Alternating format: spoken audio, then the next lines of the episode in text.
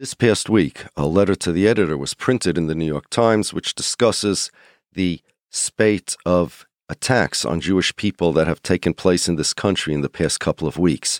The attacks, one more violent and vile than the next, were done in response to the war between Israel and Gaza. I'm going to quote excerpts. For decades, Israel has tried to erase the line between it and the Jewish people.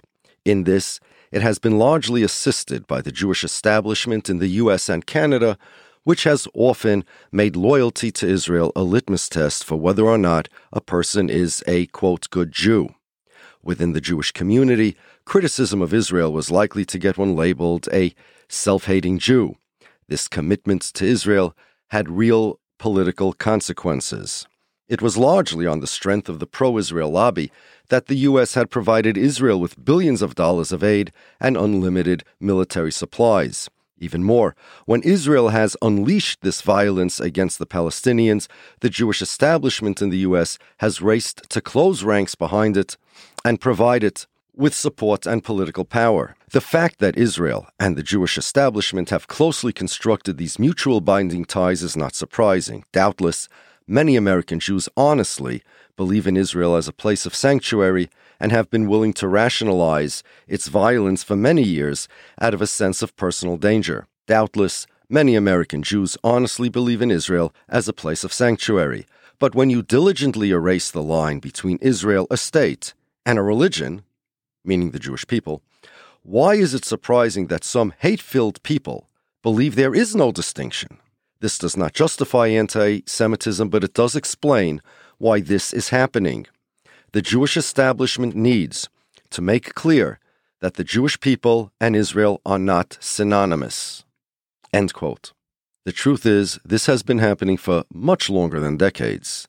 In fact, it has been one of the cornerstones of Zionism since its inception and has caused tremendous surges of anti Semitism during the past century. Both the Jews and Zionists have known this. Jews have objected to it, and Zionists have continued doing it anyway. On this podcast, I'm going to present the history and the data. The history of Zionism, conflating Jews with its political ideology and its state, Israel, and two, the data that shows that Zionism, because of this, increases anti Semitism. Welcome to Committing High Reason, a podcast where we dissect important topics such as good versus evil, religion versus atheism, Judaism versus Zionism, and our pet peeve, political propaganda. Committing High Reason will give you tools to strengthen your intellectual independence, enhance your critical thinking, and hopefully acquire some very new perspectives. Now, here's your host, Rabbi Yaakov Shapiro. There is something unique to the state of Israel that doesn't apply to any other country in the entire world. And it's this thing that is responsible for a lot of the anti Semitism that we're seeing today in wake of the Gaza war, and it is also it is also responsible for much of the controversy that Israel finds itself embroiled in, and other countries don't. All of the countries in the world claim to represent and to be the country of their citizens. America is the country of the American citizens, Italy, the Italian citizens, and so on. Israel is unique in that it claims not to be the country, not to be the nation state, of the Israelis, but rather to be the nation state of all Jews all over the world.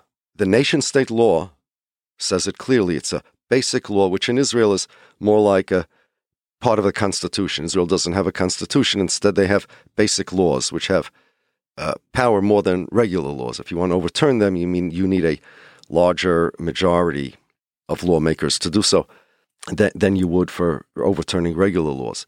The nation state law says Quote, the right to exercise national self determination, in Israel it means, quote, is unique to the Jewish people. It also establishes, quote, Jewish settlement as a national value. Israel claims to be the Jewish state, the state of the Jews. This is different than let's say, an Arab state or a Muslim state, because there are many Muslim states, but there is no state that claims to be the nation state of all the Muslims, to represent all the Muslims in the world. So when the Zionists say that there are so many Muslim states and only one Jewish state, that's disingenuous because those Muslim states are not Muslim states in the sense that Israel is a Jewish one or that Israel claims to be a Jewish one. Israel claims to be the nation state of all the Jewish people. Not that it's a state run by Jewish people or a state run according to Jewish law. It's certainly not run according to Jewish law. It claims to be something unique. This claim is unique to Israel. It is the nation state of the Jewish people, including my nation state. And I'm an American citizen. In Israel, according to Israeli law, there is no such thing as an Israeli nationality. There is Israeli citizenship, but there is a Jewish nationality and there is no Israeli one. There is no Christian nationality either. It's only the Jewish religion that became a nationality. According to the ideology of Zionism, which Israel is based on, the Jewish people are a nation in and of themselves, and two, Israel is the state of that nation. Those are the two main points of Zionism. One, the Jews are a nationality, the Jews are a nation, a political people, which is something that Zionism invented. And two, that the state of Israel is the nation state of that nationality. This is unique to the state of Israel. There is no parallel in any country in the world. The closest is something like the Vatican, which represents the Catholics, but that's from a religious perspective, not from a national and political one this is not merely unique to Israel, but it's so far away from the national conception of any other country. You have, let's say, Italy. There are Italian Americans here in the United States who, once upon a time, they or their families lived in Italy. They have their roots in Italy. Yet, Italy would never claim to represent politically or to be the state of the Italian Americans over here. An antecedent, yes. Um, the former place of these Italian Americans? Yes. The Italian Americans have a connection to Italy? Yes. An affinity for it? Yes. No problem. But that Italy should claim to represent them now, politically, nationally? No. No such thing. Not only does Israel claim to be the nation states of those Jews that no longer live in Israel who are American citizens, let's say American Israelis, but of Jews who never lived in Israel, whose families never lived in Israel, who don't plan on living in Israel, who don't want to live in Israel, and have, don't want anything to do with Israel. I'm one of those Jews. And Israel claims to be my nation state, the nation state of all the Jews. There is no such thing anywhere in the world. There is no Arab state like that. There is no Muslim state like that. There is no such thing. And this is what makes Israel unique.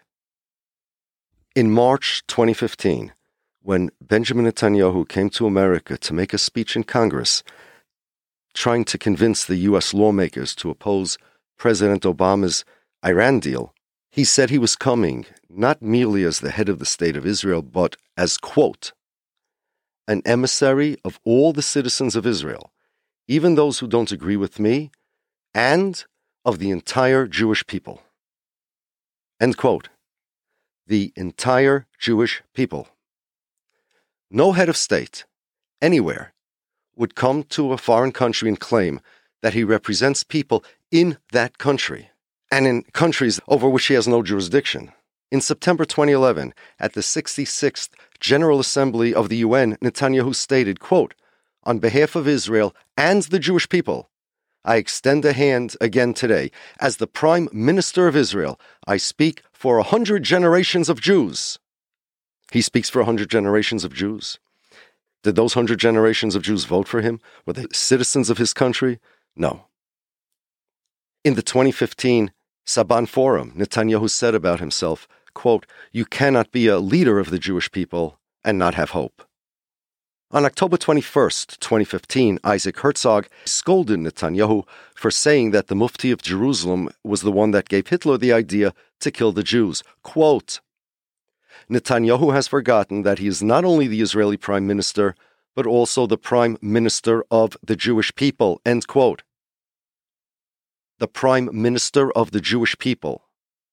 Just a year before that, Naftali Bennett, who then was the head of the national religious party Bayit HaYehudi, wrote on his Facebook site in response to an anonymous Obama administration official who referred to Netanyahu as a coward, using a nasty colloquialism, quote, the prime minister of Israel is not a private person.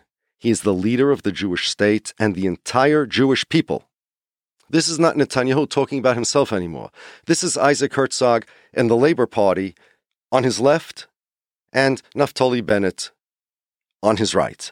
The Times of Israel, October 4th, 2015, had an article entitled, quote, Netanyahu is the leader of the Jewish world, says top aide. It describes a Sabbath sermon in a Manhattan synagogue given by Eli Groner, then the Director General of the Office of the Prime Minister of Israel. It quotes Groner saying, in regard to a conversation Netanyahu had with the Secretary General of the United Nations, then Ban Ki moon, quote, I wish that every Jew in the world would have been in that room to witness the eloquence with which the, quote, leader of the Jewish people, the prime minister is by design the leader of the Jewish world, end quote, spoke out on their behalf. The leader of the Jewish people, the prime minister is by design the leader of the Jewish world. Now, not only does Netanyahu insist that this is true, but he demands that everyone else including non Jews, recognize this as well. Quoted in the New York Times, October 11, 2010, he said, quote, If the Palestinian leadership will say unequivocally to its people that it recognizes Israel as the homeland of the Jewish people, I will be ready to convene my government and request a further suspension of construction, meaning construction of the settlements, for a fixed period. He was referring to the expired 10 month construction moratorium. This is unique to the state of Israel. No other country in the world believes this about itself. This is not new. The Zionist movement, from its inception, has arrogated to itself the right to speak in the name of all the Jewish people, to be the representatives of world Jewry. Theodore Herzl proclaimed in his book, The Jewish State, that the Zionist movement is actually the legal representatives of all the Jews. And mind you, in those days, most Jews were against Theodore Herzl's movement. Nonetheless, they are the legal representatives of world Jewry, based on quote unquote an ancient Roman law called negotiorum gestio, which means that if a piece of property has nobody to protect it, somebody with the owner's interest in mind can come become its manager temporarily. Theodore Herzl said that the Zionist movement is the official managers of the Jewish people and has a right to speak in its name. And indeed, he went to heads of state and even the Pope claiming that he represents the entire Jewish people and speaks in their name. Aaron David Gordon, a contemporary of Herzl's, of the pagan land worshipping Zionist school of thought, said, quote, It is our aim, meaning the aim of Zionism, quote, to make Jewish Palestine the mother country of world Jewry, with Jewish communities in the diaspora its colonies, and not the reverse. Now, of course, none of this is true, and it wasn't just Herzl who engaged in this charade. The Zionist movement knew that it really did not represent the Jewish people in their ideology and strove to overcome this weakness at any price. It was a unique weakness in Zionism, not shared by any other liberation movement in history. It was the result of the synthetic nature of Zionist Jewish identity. There's no way to tie the state of Israel uh, or the Zionist movement to the Jewish people living scattered around the world in the way other nation states are tied to their indigenous populations. The only way, therefore, that Israel could be considered the Jewish state was by consensus, if the Jews wanted to be. Because there's no natural connection between the Jewish people and the modern state of Israel, Therefore, only if the Jewish people decide that Israel is their state could it actually become so. And this means that the Zionists are dependent on the attitude of world Jewry for their status. Italy does not need the recognition of people who live outside of its borders in order to be considered Italy, because Italians are organically tied to Italy. And if all the French people who live in America would renounce their Frenchness, France is still France. their renouncing their country doesn't change the country, it only changes their, their own status as its nationals. Israel is different. If world Jewry would not recognize Israel as their state, then there's no way it can lay claim to being the state of the Jewish people. It can lay claim to being the state of the Israelis, which of course it is, the way Italy is the state of the Italians and France of the French, but it cannot claim to be the state of the Jews unless the Jews want it to be. And in order for that to have happened in the pre state days, the ones who wanted the state, meaning the Zionists, had to be considered the representatives of world Jewry. Otherwise, their movement would never have been considered what they wanted it to be considered, namely the national movement of the Jewish people, and instead it would be considered a bunch of Zionists trying to get themselves a state and transform themselves from Jews into new Hebrews, which was actually the reality.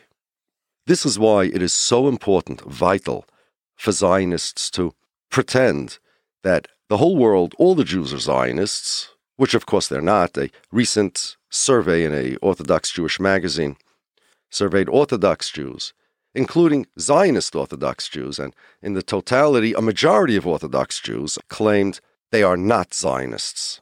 But Zionism needs the world to think that all Jews are Zionists and only fringe groups are not, because if there are Jews that are not Zionists, then Israel is not the state of the Jews. It's the state of the Zionists. And this is why they recruit people to move to Israel or to become Zionists. In the December 1914 edition of the Zionist magazine, The Maccabean, there was an advertisement by the Jewish agency that uh, that was trying to recruit Jews to become Zionists and give their dues to the Zionist organization. They made the dues a shekel. The ad read, quote, let it, meaning let the Zionist movement, not speak in the name of a minority, but for a majority of the Jewish people. Only thus will our words be taken as the utterance of the Jewish people. Therefore, go out among your brethren and urge them to enroll in our organization by becoming a shekel payer. If you are a Zionist, also become a missionary among those who are not yet Zionists. Make it your business to ask every Jew you know, Are you a Jew? If you are are a Jew, tell him, you must be a Zionist. And if you are a Zionist, at least pay your shekel.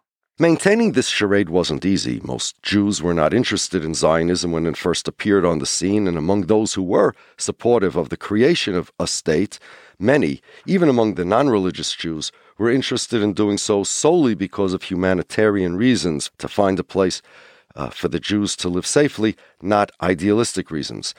But there were other reasons Jews opposed it.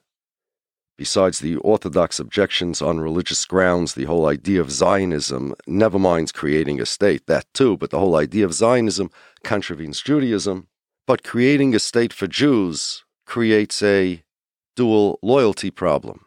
Are the Jews supposed to be loyal to the state of the Jews, or are the Jews supposed to be loyal to the state of their citizenship, or to both? I would refer the listener to our very first podcast for a discussion of this issue at length.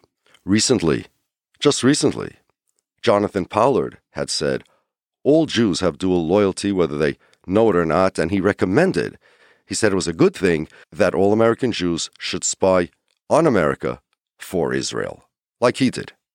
And so the American Jewish community was disturbed at the ramifications for American Jewry of the Zionist claim to be creating what they called a Jewish state. For example, the weekly newspaper, The American Israelite, referred to Zionism as a pernicious agitation that would undermine the status of the Jews in their various countries of residence. The Jewish Quarterly Review said quite correctly that, quote, the characteristic peril of Zionism is that it is the natural and abiding ally of anti Semitism and its most powerful justification. The American Jewish Congress was then a powerful organization that the Zionists relied on for support, both in terms of cash flow as well as political connections in the U- United States. It was not an Orthodox Jewish organization, but anti Zionist for both ideological and practical reasons. The AJC feared that a Jewish state would lead to charges of dual loyalty against the Jews and would heighten anti Semitism. Therefore, In 1948, when Israel invited the AJC to comment on the proposed draft of the Israeli constitution, they never did make an Israeli constitution, by the way, the AJC suggested that they refer to it only as the State of Israel and never refer to it as the Jewish state. In addition, they said, quote, the oath of office should pledge the incumbent to serve the welfare of the people of Israel instead of, as proposed, to the welfare of the Jewish people. End quote.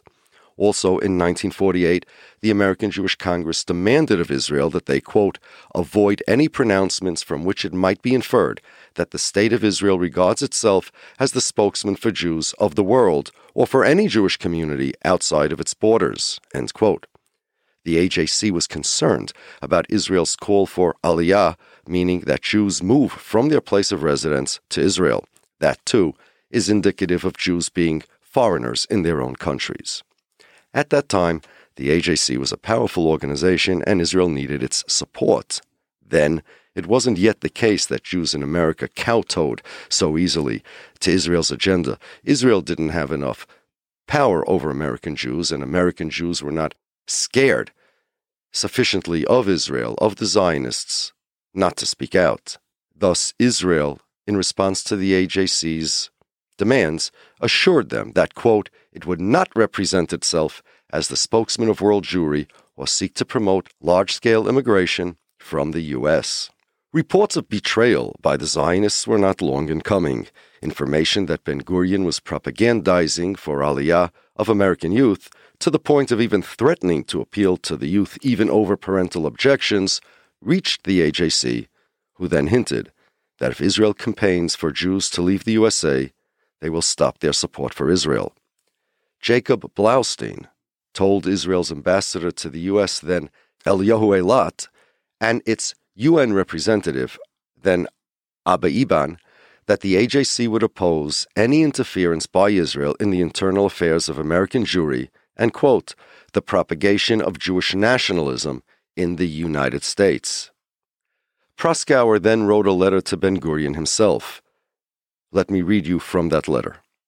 Quote, Obviously, people like myself cannot be expected to ask for American contributions to funds intended in part to achieve such an un American aim as the emigration of all American Jews to Israel. Nor can we sit silent under the attacks that will follow shortly unless this situation is corrected. I implore you to issue a statement modifying your position and categorically disclaiming any intention on the part of the State of Israel to interfere with the life of American Jewry. My, have things changed since then. But in those days, Israel was not strong enough to defy the Jewish people. Nonetheless, the American Jewish Congress continued to be worried about anti Semitism that was generated by the existence of the State of Israel and the perception that it was the Jewish state. In 1950, Blaustein wrote, quote, Harm has been done to the morale and to some extent the sense of security of the American Jewish community through the unwise and unwarranted statements and appeals which ignore the feelings and aspirations of American Jewry. End quote the American Jews felt unsafe because of Israel calling itself the Jewish state. The AJC's executive committee stated in the same year that, quote, sympathetic though we are with the upbuilding of Israel, we have nonetheless realized that the new state could create serious problems for us. End quote. No kidding. And the problems are not only for us. Blaustein told Eilat that it is not in Israel's best interests to agitate amongst American Jews in the interests of a world Jewish nationalist philosophy. American Jewry will not appreciate it, and for its own sake, Israel needs a strong, independent American Jewry. And yet, despite its assurances to the contrary, Israel continued to agitate for mass aliyah from America, being portrayed the ingathering of the exiles, as the Zionists still call it today, being portrayed as the primary Zionist ideal, even denigrating those Jews who did not want to move to Israel as second class Jews. Repeatedly, the American Jews told Israel not to act in a way that would put them in danger, and repeatedly Israel promised not to encourage mass aliyah or claim that Israel represents Jews outside of Israel. And repeatedly, Israel betrayed those promises. In August 1950, the American Jewish Congress finally squeezed out of Ben Gurion an explicit written agreement. Ben Gurion wrote, quote, The Jews of the United States as a community and as individuals, have only one political attachment, and that is the United States of America. They owe no political allegiance to Israel. The State of Israel represents and speaks only on behalf of its own citizens and in no way presumes to represent or speak in the name of Jews who are citizens of any other country. Needless to say, Ben Gurion had no intention of keeping his word, which was given only in order to avoid antagonizing the AJC. In 1960, Blaustein was forced to complain to Ben Gurion once more about definitive violations, he called them, of Ben Gurion's agreement. He listed three particularly blatant ones. The first, regarding Israel's notes addressed to the United States, British, and other governments regarding swastikas plastered as graffiti in those countries said Blaustein, Israel should have confined itself to discussing the issue with American communities in those countries. Israel has no business, nor do American Jews have an interest in having Israel mix into anti Semitism in our countries. They don't help. Associating us with a foreign country only hurts us. The second, General Moshe Dayan's March 9, 1960 statement in Canada that, quote, the government of Israel should not only represent the people of Israel, but the interests of all Jews, end quote. The third, Foreign Minister, then Foreign Minister Golda Meir's reply to the delegation of the Anglo American Jewish Association, which resulted in the startling headlines in the Jewish National Post on April 15, 1960. The headline read, quote, Israel will continue to speak for world Jewry, end quote. Blaustein added, I feel I can venture to say that you cannot expect diplomatic and financial cooperation from even friends, including me, when understandings with them and principles dear to them are violated or ignored. Once again, Israel reassured Blaustein that it speaks and acts only on behalf of its citizens. But Zionism's strategy vis a vis world Jewry to get Jews to become Zionists has always been placate and wait. Placate and wait. Ben Gurion and the State of Israel had no intention of acting in the interests and the demands of American Jewry to just stay out of their business and stop causing them trouble. Israel insisted on being, Zionism insists that Israel be the nation state of the Jewish people. And slowly but surely, they established themselves in the eyes of the world as such.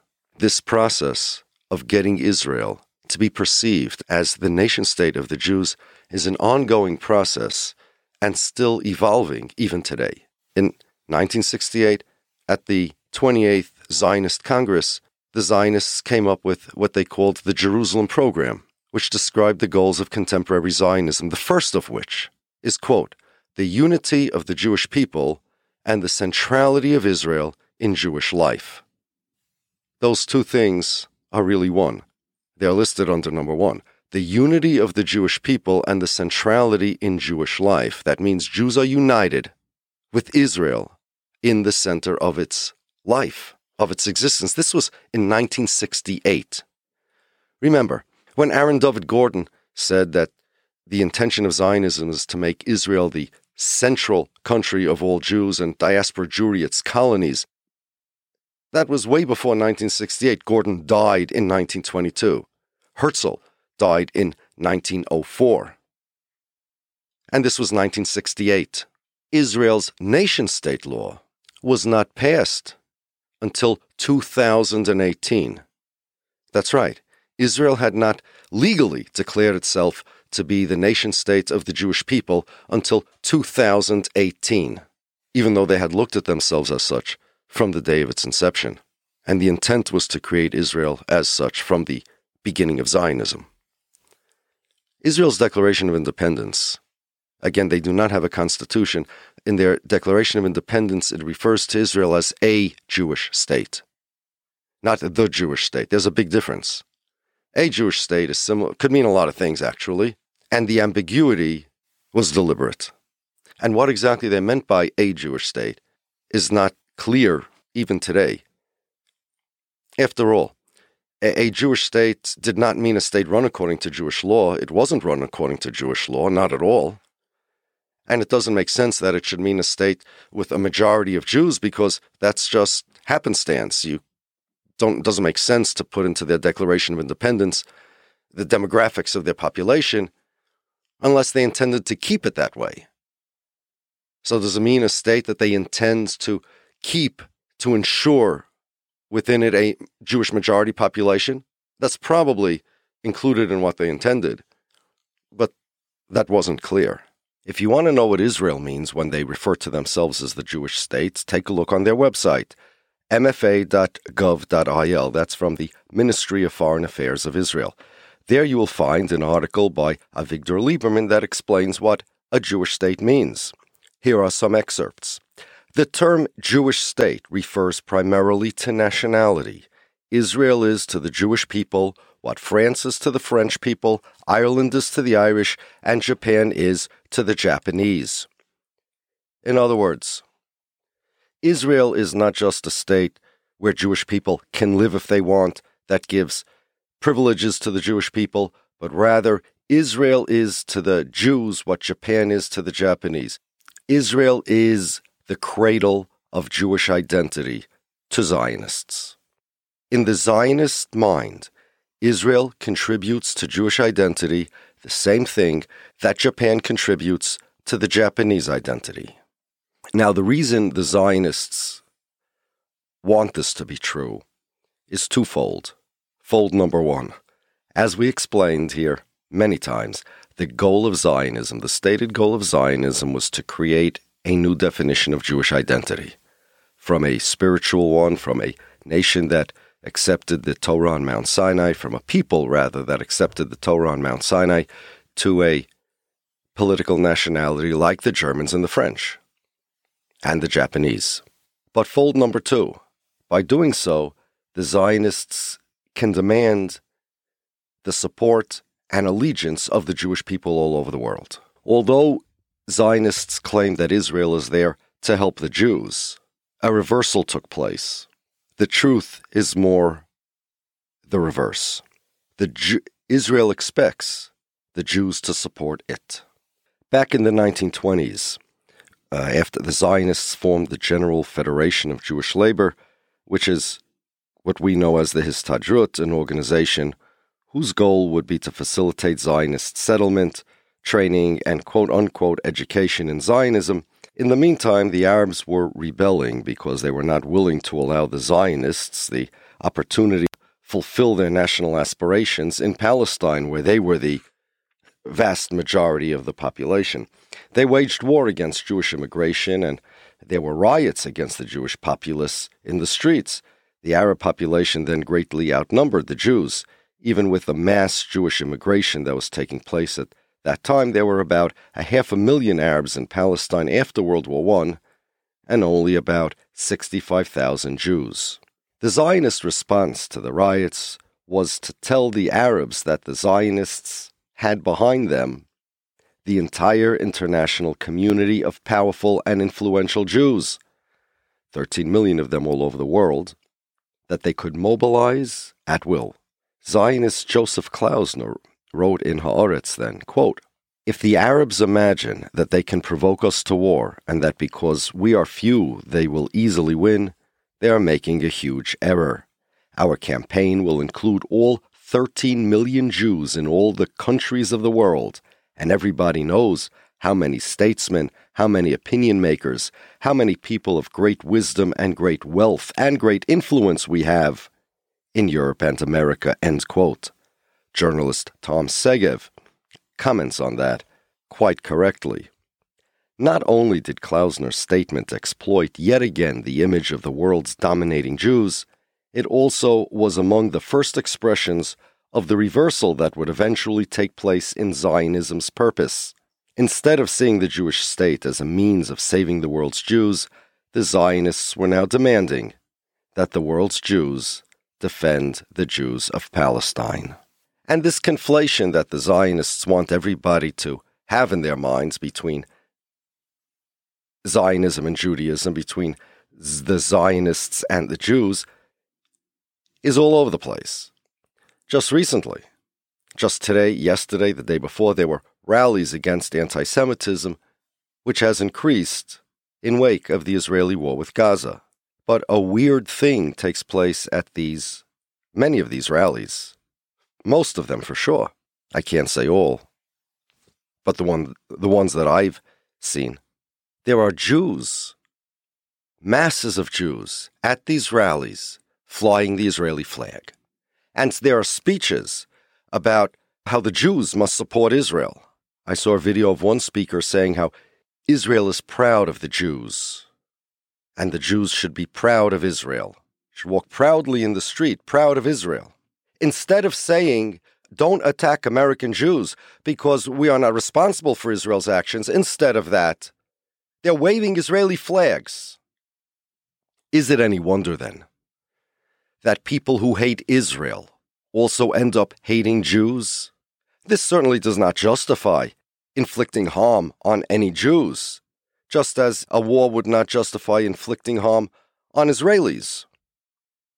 Civilians, innocent Israelis, who are not combatants. But even if somebody would inflict harm on Israelis, or at least not even harm, just protest Israelis.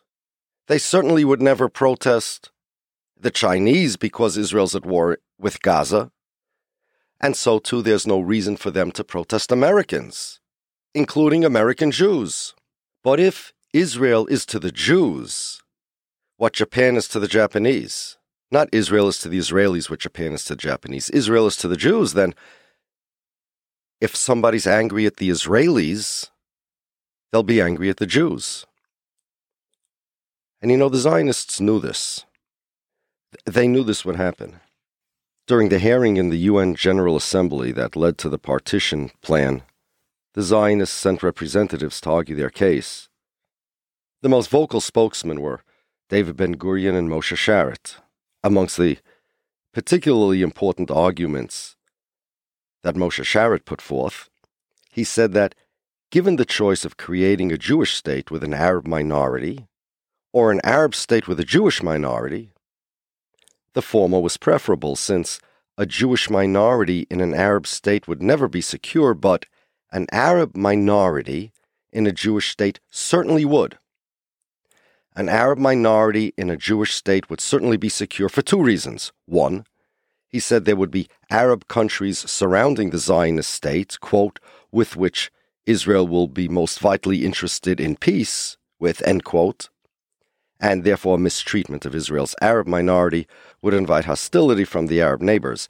And second, quote, because there will always be Jewish minorities in other lands, end quote. In other words, the safety of the Jews outside of Israel would be endangered if the Zionists mistreated their Arab population.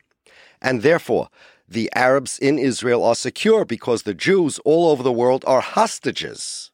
This was Moshe Sharett's argument as to why the United Nations should support the creation of a Jewish state in Palestine and not an Arab one. Because the Zionists know that the Jews all over the world will be mistreated if Israel mistreats their Arabs, and Israel would never do that. So, in other words, create a state for us because you have hostages. The Jews all over the world are hostages. Of course, eh, people will end up harming Jews if we misbehave. And therefore, we would never misbehave. And this is besides the idea that if people believe the Zionists that Israel is the nation state of the Jews, there's that distrust that people will have regarding the loyalty of Jews in their resident countries. Edwin Montagu, the only Jewish member of the British cabinet at the time the Balfour Declaration was made, explained in Parliament in the UK why he was opposed to it. Again, the only Jewish member of the British cabinet, was opposed to the Balfour Declaration. Quote, he said, When the Jews are told that Palestine is their national home, every country will immediately desire to get rid of its Jewish citizens. I would ask of a British government sufficient tolerance to refuse a conclusion which makes aliens and foreigners by implication, if not at once by law, of all their Jewish fellow citizens. And I am not in the least surprised that the non Jews of England may welcome this policy. I have always recognized the unpopularity, much greater than some people think, of my community. I would say to Lord Rothschild that the government will be prepared to do everything in their power to obtain for Jews in Palestine complete liberty of settlement and life on an equality with the inhabitants of that country who profess other religious beliefs. I would ask that the government should go no further. End quote.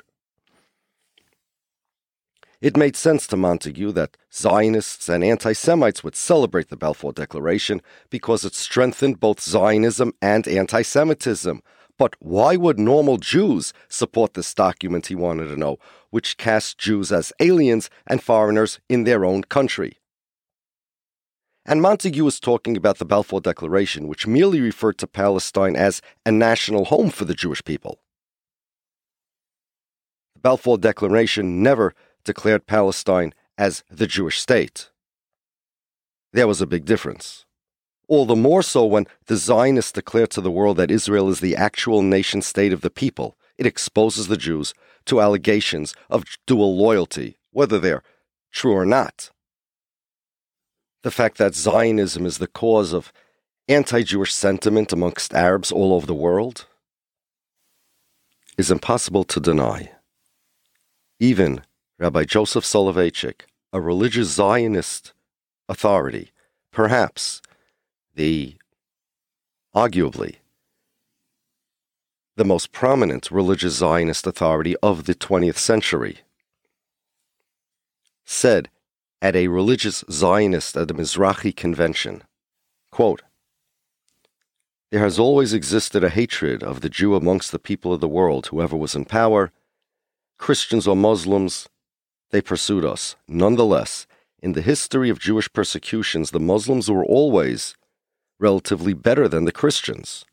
We do not find tragedies as, such as the Khmelnytsky massacres in the annals of our communities in Islamic lands. The position has now been radically reversed. He says that among the Christians, one hears voices of soul searching, but the relationship between the Jews and the Muslims has been broken. Quote, what has brought about the wave of hatred that has engulfed the Muslim world? We all know that the major reason is the founding of the State of Israel. End quote. Who could deny that? Who could deny that? The equation is simple. If America bombs Afghanistan, the Afghanis will be angry at the Americans. If Japan bombs America, the Americans will be angry at the Japanese. But if Israel bombs Iran, the Iranians will not be angry merely at the Israelis, they'll be angry at the Jews. Because what Japan is to the Japanese, Israel is to the Jews. Needless to say, exacting revenge on innocent civilians because of military actions taken by their government, rightfully or wrongfully, is wrong no matter what. But whereas taking revenge against innocent civilian Israelis for what their government does is wrong, taking revenge against innocent Chinese people for what the Israeli government does is insane and nobody would do it.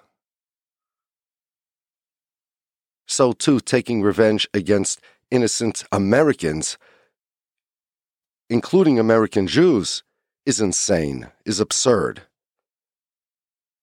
And nobody would do it save for the fact that Zionism conflates Israel and Judaism, and this perception is perpetuated by Zionist Jews all over.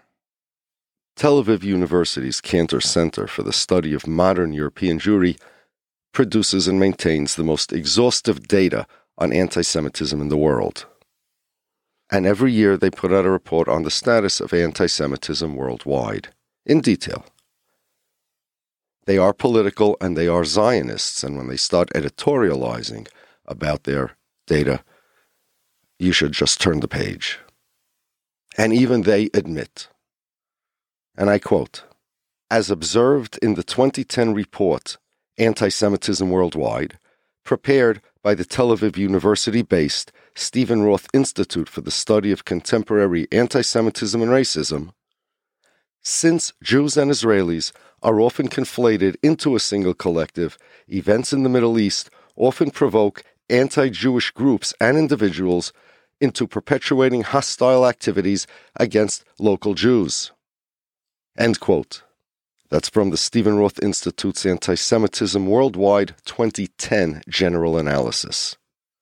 Even though Israel's effect on anti Semitism should be self evident, as anti Semitism constantly increases, consistently increases, when Israel gets into hot water with the international community, still, Israel and their sympathizers deny this claiming that the concomitant rise in anti Semitism all over the world, including lethal attacks on Jews that take place whenever Israel is involved in controversy, is a mere coincidence, and Israel is just an excuse for killing Jews, which everyone in the world wants to do anyway. But even if this were so, which it's not, Israel is not off the hook, because even if it's just an excuse, don't give them an excuse, because clearly, excuse or not, when Israel is not fighting with anyone, attacks on Jews are greatly reduced. The unarguable statistical fact, as noted by Tel Aviv University's Kantor Institute, is that, quote, there is a correlation between the intensity of conflict involving Israel and the level of anti Semitism recorded in the Western world. End quote.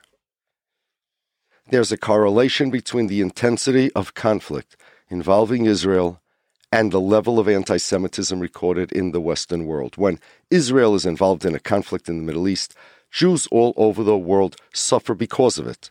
Anti Jewish sentiment, including violent and murderous attacks on Jews, rises everywhere. When Israel is not involved in conflict, anti Semitism all over the world is reduced. It goes down, and Jews are safer everywhere. You never hear much that anti Semitism went down but it does. It fluctuates. It goes up, it goes it goes down. And one of the main contributing factors to these fluctuations in anti-Semitism is what goes on in Israel. And the reason for this is simple. Quote Since Jews and Israelis are often conflated into a single collective, events in the Middle East often provoke anti Jewish groups and individuals into perpetrating hostile acts against Jews. End quote. That's from the Stephen Roth Institute's Worldwide 2010 General Analysis on Anti Semitism.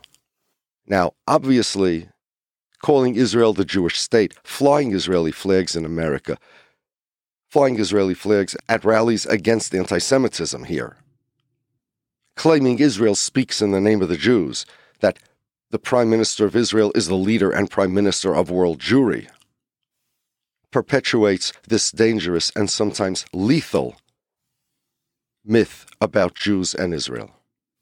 And yes, when Israel is not involved in a controversy, anti Semitism all over the world goes down. From the 2013 report of Tel Aviv University's Kantor Center for the Study of Modern European Jewry, quote, the relatively low Scandinavian number of anti Semitic incidents in 2013 can probably be linked to the relative quiet in the Israeli Palestinian conflict and the less prominent place this conflict has received in the media and public discourse in Scandinavia in 2013. Now, listen to this. With all likelihood, a new military operation or war between Israel and the Palestinians or someone else in the region would probably cause the same old anti Zionist sentiments to resurface. We know this would happen. We know that if Israel gets into a war with the Palestinians or with Arabs, anti Semitic attacks on Jews all over the world will rise. Quote, experience shows that as soon as the situation between Israel and the Palestinians or some of the Arab neighbor states turns violent, the number of anti Semitic incidents in Scandinavia, as well as the rest of the world, increase. As the local Scandinavian Jews are forced, forced to serve as scapegoats within reach for anger and frustration at Israel.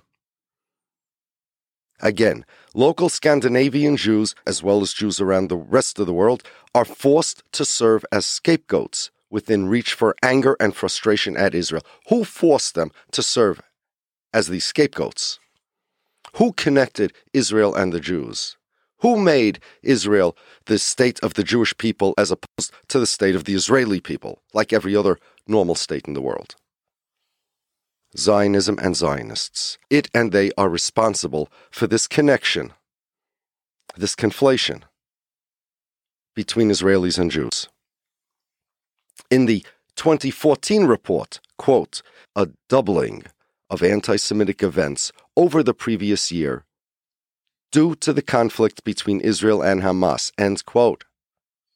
Due to the conflict between Israel and Hamas. Brazil, in Brazil, during the Gaza war, quote, anti Semitism in Brazil intensified as never before during the Gaza war. End quote. Uruguay, Operation Protective Edge led to an unprecedented wave of anti Semitic events in Uruguay during 2014. Venezuela, quote, in July, August, and the first half of September, following Operation Protective Edge that pitted Israel against Hamas, anti Semitic events in Venezuela exponentially increased, including those promoted by government through ministries and the National Assembly. Scandinavia. Scandinavia experienced an increase in the number of anti Semitic attacks in the second half of 2014 in the wake of Operation Protective Edge. This increase was noted in all three Scandinavian countries Denmark, Norway, and Sweden. Egypt, Lebanon, quote, in response to Operation Protective Edge, Israel was compared throughout the Arab media to the Nazis and was accused of implementing their crimes. Morocco, in response to Operation Protective Edge, the rabbi of the Jewish community in Casablanca, Rabbi Moshe Ohayon, was beaten near a synagogue after evening services. According to the rabbi, the assailants said during the attack that this is a quote, revenge for what the Jews are doing in Gaza, end quote. For somebody to take revenge against any innocent civilian for what their government or military does is wrong and abhorrent, no question about it. But for somebody to take revenge against a non Israeli and someone who is not even known to necessarily support Zionism because of what Israel does is not only abhorrent, it's absurd. And nobody would do it, save for the perception perpetuated, I should say perpetrated as well, by Zionism and Zionists and the state of Israel. That Israel is the state of the Jews. Greece, quote, some articles in the Greek press blamed Jews in Greece for not denouncing, quote, the genocide of the Palestinian people. The widely circulated newspaper, not sure how to pronounce this, Eleftherotypia, wrote on August 5, 2014, the silence of the Greek Jews over the Palestinian genocide is loud, and those who are not silent, they speak of anti Semitism that exists in Greece as well. So, if they consider us to be anti Semites because we denounce their crimes and stand by the side of their innocent victims, the innocent victims of the Jews, in other words, quote, well then, yes, well, then, yes, we are anti Semites. End quote.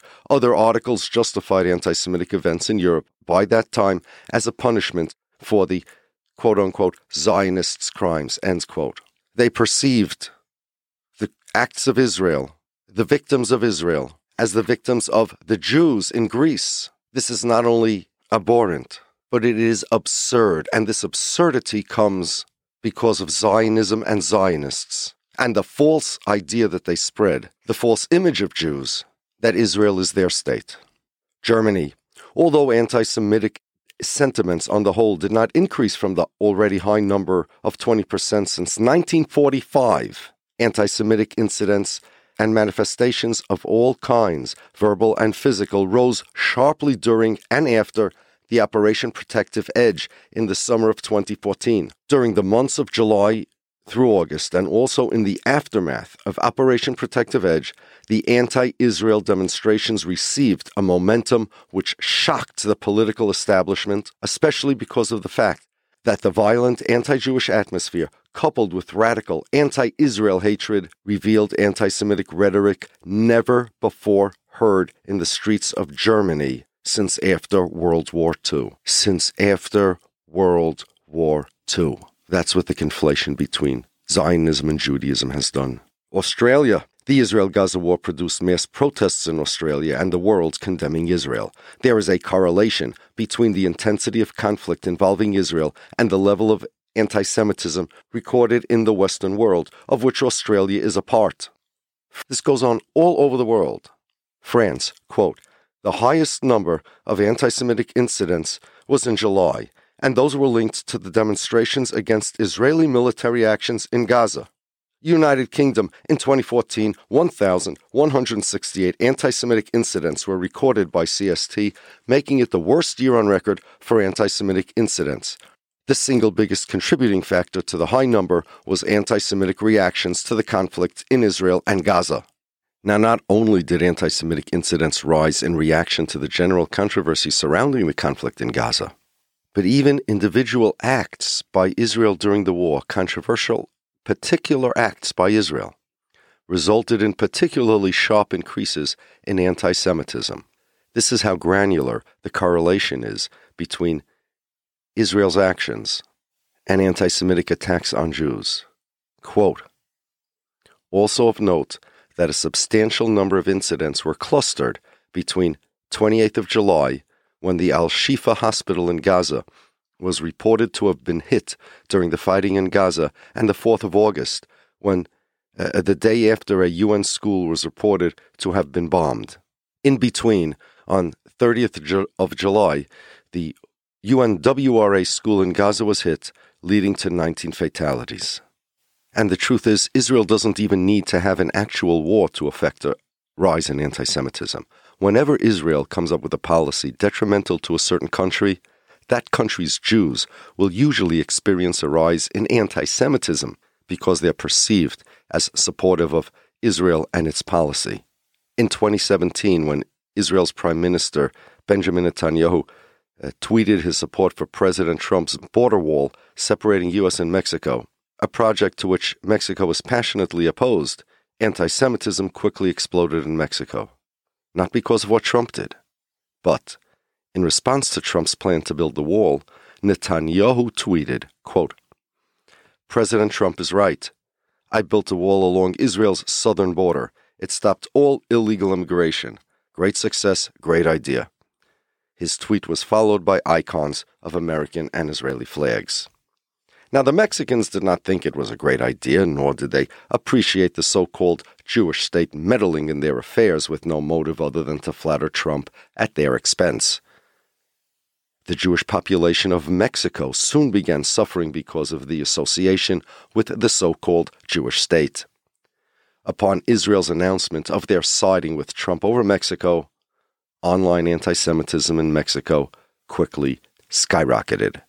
So much so that the Mexican Jewish community contacted Aryeh Deri uh, of the Office of the Minister of Internal Affairs in Israel, notifying him that Israel's action, quote, caused frightening anti Semitism, end quote, in Mexico, and that the way to put out the fire is for Netanyahu to clarify that there's a great difference between the wall he erected to prevent terrorists from entering the country versus the wall Trump wanted to build in order to prevent people from crossing the border to find work.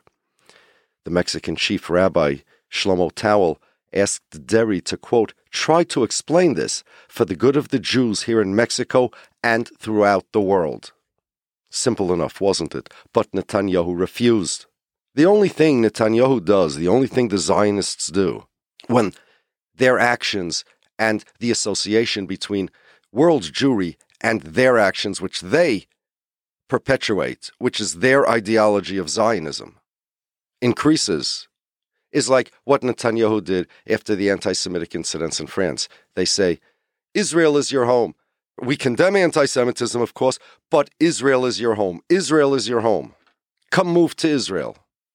Zionist organizations all over start saying, we don't feel safe in France or in America or England anymore. Articles are written. Is UK safe for Jews anymore?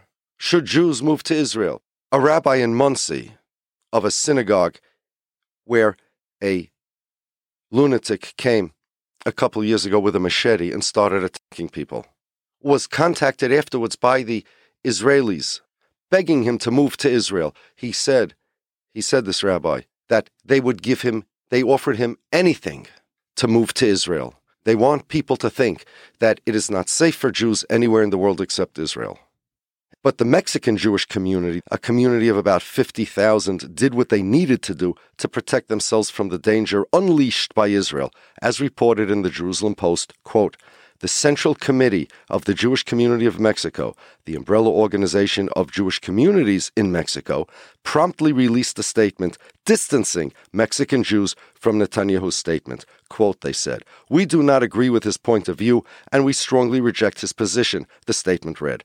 As Mexicans and Jews, we support the actions taken by our government, led by our president, in the negotiations with the U.S. We stand in solidarity with our fellow citizens who live, work, and contribute to the neighboring country whose human rights should be respected at all times and who should receive dignified treatment, the group added. End quote. It was the perceived association between Israel and world Jewry that triggered that anti Semitism, and is that association that needs to be broken, quote, for the sake of Jews here and throughout the world. The same thing happened in May 2010 with the flotilla incident. You remember what happened? Israeli commandos raided a Turkish flotilla that was headed for Gaza in international waters of the Mediterranean Sea.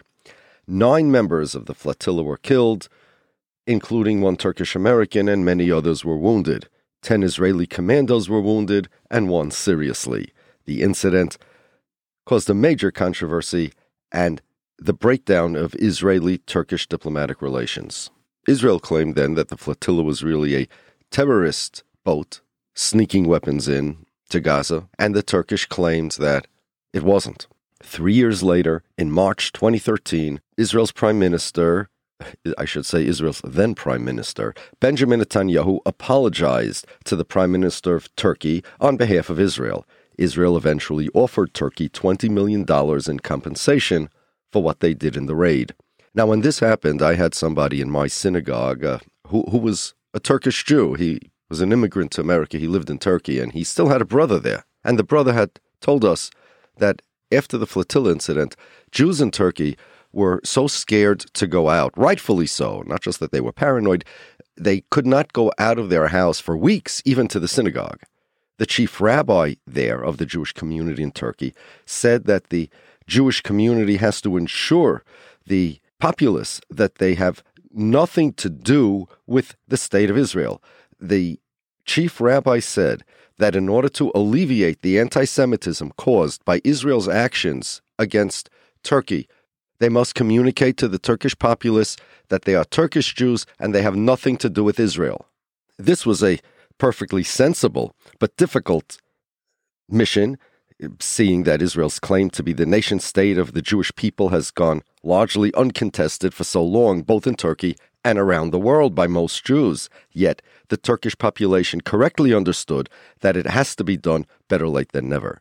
So several prominent Turkish Jewish personalities, not religious, publicly declared that the Jewish community has no responsibility for the actions of Israel, nor should any Turkish citizen be perceived. This is important as having any particular opinion on Israel's actions because of their Jewishness. Being Jewish has nothing to do with Israel. Following your excerpts from a letter released by uh, Turkish columnist Salih Azal, writer Roni Margulies, economist Cem Behar, and radio host and activist Avi Haligua. Quote, Israel's latest attack on Gaza led once again to cries of, Why does the Jewish community remain silent? A campaign was even launched that claimed that Jews of Turkey bear responsibility for what Israel does in Gaza, which is, by the way, exactly what's happening in the United States. They continue No citizen of this country is under any obligation to account for, interpret, or comment on any event that takes place elsewhere in the world and in which he or she has no involvement. There is no burden on the Jewish community of Turkey, therefore, to declare an opinion on any matter at all. It is anyway not possible for a community of 20,000 to declare a unified opinion. No human community can be monolithic, and the Jewish community is not. Its members include people of all kinds with a great variety of views. The Jewish community of Turkey cannot be held responsible for what the State of Israel does. It is racism to hold an entire people responsible for the actions of a state, a foreign state, that is, and we wish to declare that we are opposed to this. We, the undersigned, are children of Jewish families in Turkey. It is incumbent upon us to express an opinion on the attack on Gaza precisely to the same degree that it is on any other citizen of Turkey, no less, and certainly no more. Throughout Zionist history, before the State of Israel, and even more so after the creation of the State of Israel, that claims to be the state of the Jewish people, just as citizens of Afghanistan would be held responsible for the acts of their government. Jews are considered to Israel what the Japanese are considered to Japan and the Italians are to Italy, which is a bigoted, racist attitude, but an attitude and an idea that is promoted and promulgated by the government of the State of Israel itself. Those are literally Netanyahu's words. And literally Avigdor Lieberman's words on Israel's own website. This anti Semitic, bigoted, racist idea that the Jews all over the world are represented by the State of Israel is what Zionism is. And just like the Jews in Mexico realized, and the Jews in Turkey realized, and the Orthodox rabbis realized. Laman Hashem, for the sake of God, whether you're Jewish or not Jewish, please tell the world that Zionism is not Judaism, Israel is not the state of the Jews, and, it does and its actions and behavior does not represent that of Jews all over the world. If we want to actually do something about the anti Semitism that's increasing all over the world now, we really can do something. It really is within our power. Talk, talk to people, use your social media. Say it. Judaism is not Zionism. Israel does not represent the Jews. Israel is not the state of the Jews. Israel is the state of the Israelis. You do that, you'll make the world into a better place for everybody, especially for the Jewish people. Thanks for listening to Committing High Reason. If you enjoyed this episode and you'd like to help support the podcast, please share it with others, post about it on social media, or leave a rating or review. For the latest from Rabbi Shapiro and to sign up for his newsletter, head on over to committinghighreason.com. Thanks again, and we'll see you next week.